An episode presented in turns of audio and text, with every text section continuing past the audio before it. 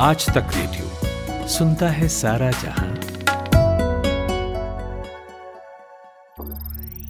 ज्ञान ध्यान।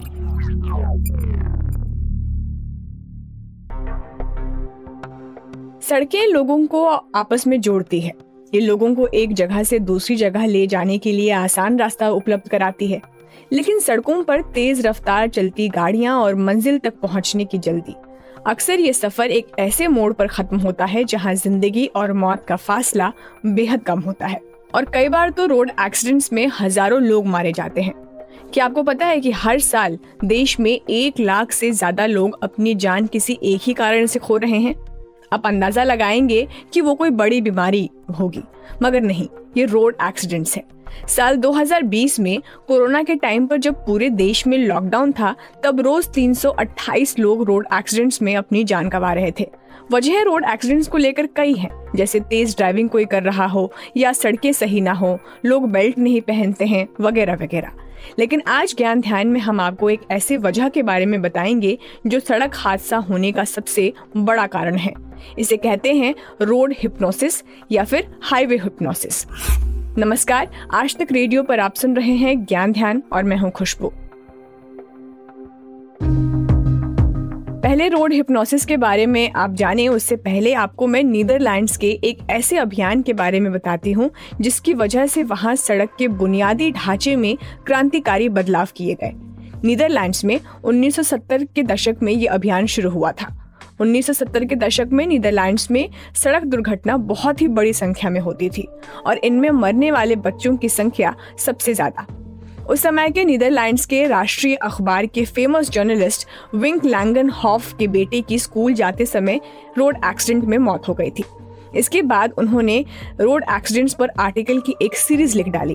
अपना पहला आर्टिकल उन्होंने स्टॉप द किंडरमोर हेडलाइन से लिखा, जिसकी वजह से नीदरलैंड्स में काफी उथल पुथल पैदा हुई। पूरे देश में बैनर्स, नारों के साथ बच्चों की सुरक्षा को लेकर प्रदर्शन होने लगे। लोगों ने सरकार से वहां की सड़कों की डिजाइन में बुनियादी बदलाव करने की अपील की। लोगों ने सरकार से सड़कों पर साइकिल और बाइक के लिए अलग लेन बनाने की भी मांग की। तो इस तरीके से नीदरलैंड्स में ये बदलाव हुआ। खैर, अब रोड हिप्नोसिस पर बात करते हैं। ये किसी भी वाहन की ड्राइविंग करते समय की एक शारीरिक स्थिति है। आमतौर पर लगातार 2.5-3 घंटे की ड्राइविंग के बाद किसी को रोड हिप्नोसिस शुरू होता है। ऐसा क्यों होता है और ये कितना खतरनाक है, डॉक्टर संदीप गोरे बता रहे हैं। ये हाईवे हिप्नोसिस में कैसा रहता है कि अगर कोई ड्राइवर गाड़ी चला रहा है, लंबे रास्ते पे ड्राइविंग चला रहा है, तो क्या होता है ना कि कभी कभी हमारा ब्रेन एक ऑटो पायलट मोड पे निकल जाता है। मतलब ब्रेन मोड ज्यादा से डिपेंड करता है कि हमारी विजुअल में क्या दिखता है और उसी के ऊपर ज्यादा रिलाई करता है, और जो बाकी का ब्रेन फंक्शन है हमारा ऑटो पायलट मोड पे निकल जाता है। तो ये सब मैं आपको समझाना है तो मैं एक सिंपल एग्जाम्पल देता हूँ कि आप ड्राइविंग कर रहे हो और आपको दिखता है कि पुणे 100 किलोमीटर, और अब जब आप ड्राइविंग कर रहे हो आप सडनली रियलाइज होता है कि पुणे 20 किलोमीटर तक आया है। वो जो 80 किलोमीटर आपने ड्राइव किया है वो किस तरह से आपने ड्राइव किया है, किस एरिया से ड्राइव किया है, ये आपको कुछ मेमोरी नहीं रहना, इसको बोलते हैं हाईवे हिप्नोसिस। और ये कॉमन है, अगर ड्राइवर फटीग में रहता है या बहुत ज्यादा उसने खाना खाया होता है, वो अलोन रहता है, ये सब चीजों में ये कॉमन रहता है। ये एक हाईवे पे जो भी एक्सीडेंट्स होते हैं उसके लिए एक one of the very common cause है। तो इसके लिए एक अवेयरनेस रखना काफी जरूरी है एंड इसको प्रिवेंट करना भी काफी जरूरी है। National highway authority of India, इसने नेशनल हाईवे पर रोड हिप्नोसिस पर कई रिसर्च किए हैं। रिसर्च में पता चला कि 60% दुर्घटनाएं नए हाईवेज पर होती हैं और उनके पीछे प्रमुख वजह हाईवे हिप्नोसिस है। हाईवे हिप्नोसिस को पहली बार मान्यता 1921 में एक आर्टिकल में लिखकर दी गई थी, जहां राइटर ने इसे रोड हिप्नोटिज्म के रूप में डिफाइन किया था। हाईवे हिप्नोसिस शब्द बहुत बाद में G.W. विलियम्स ने 1963 में गढ़ा था।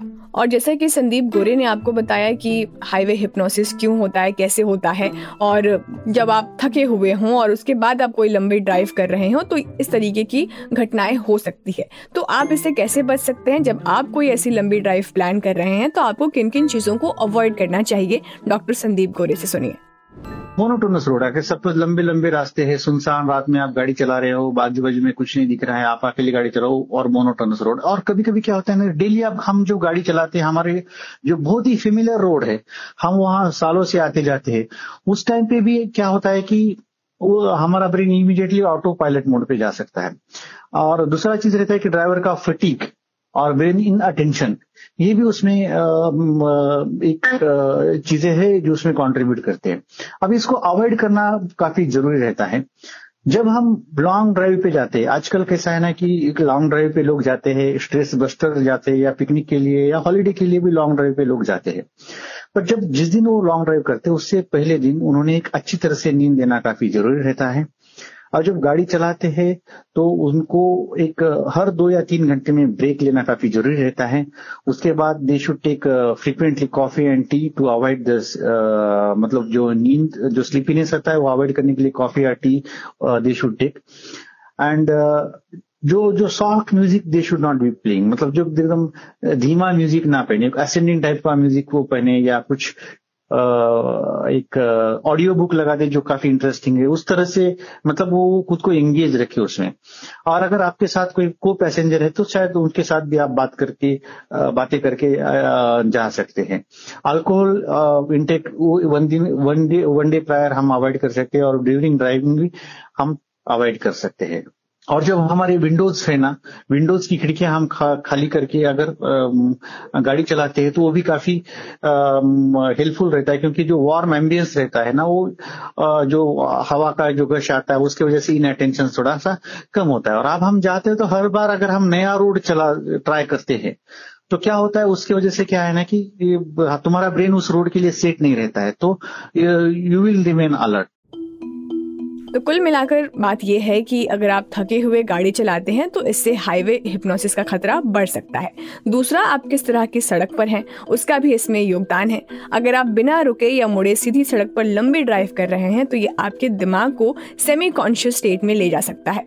तो इसीलिए रोड ट्रिप पर आप जा रहे हैं तो बीच बीच में ब्रेक जरूर लें ताकि आप अलर्ट हो सके और सड़क हादसे से भी बच जाएं।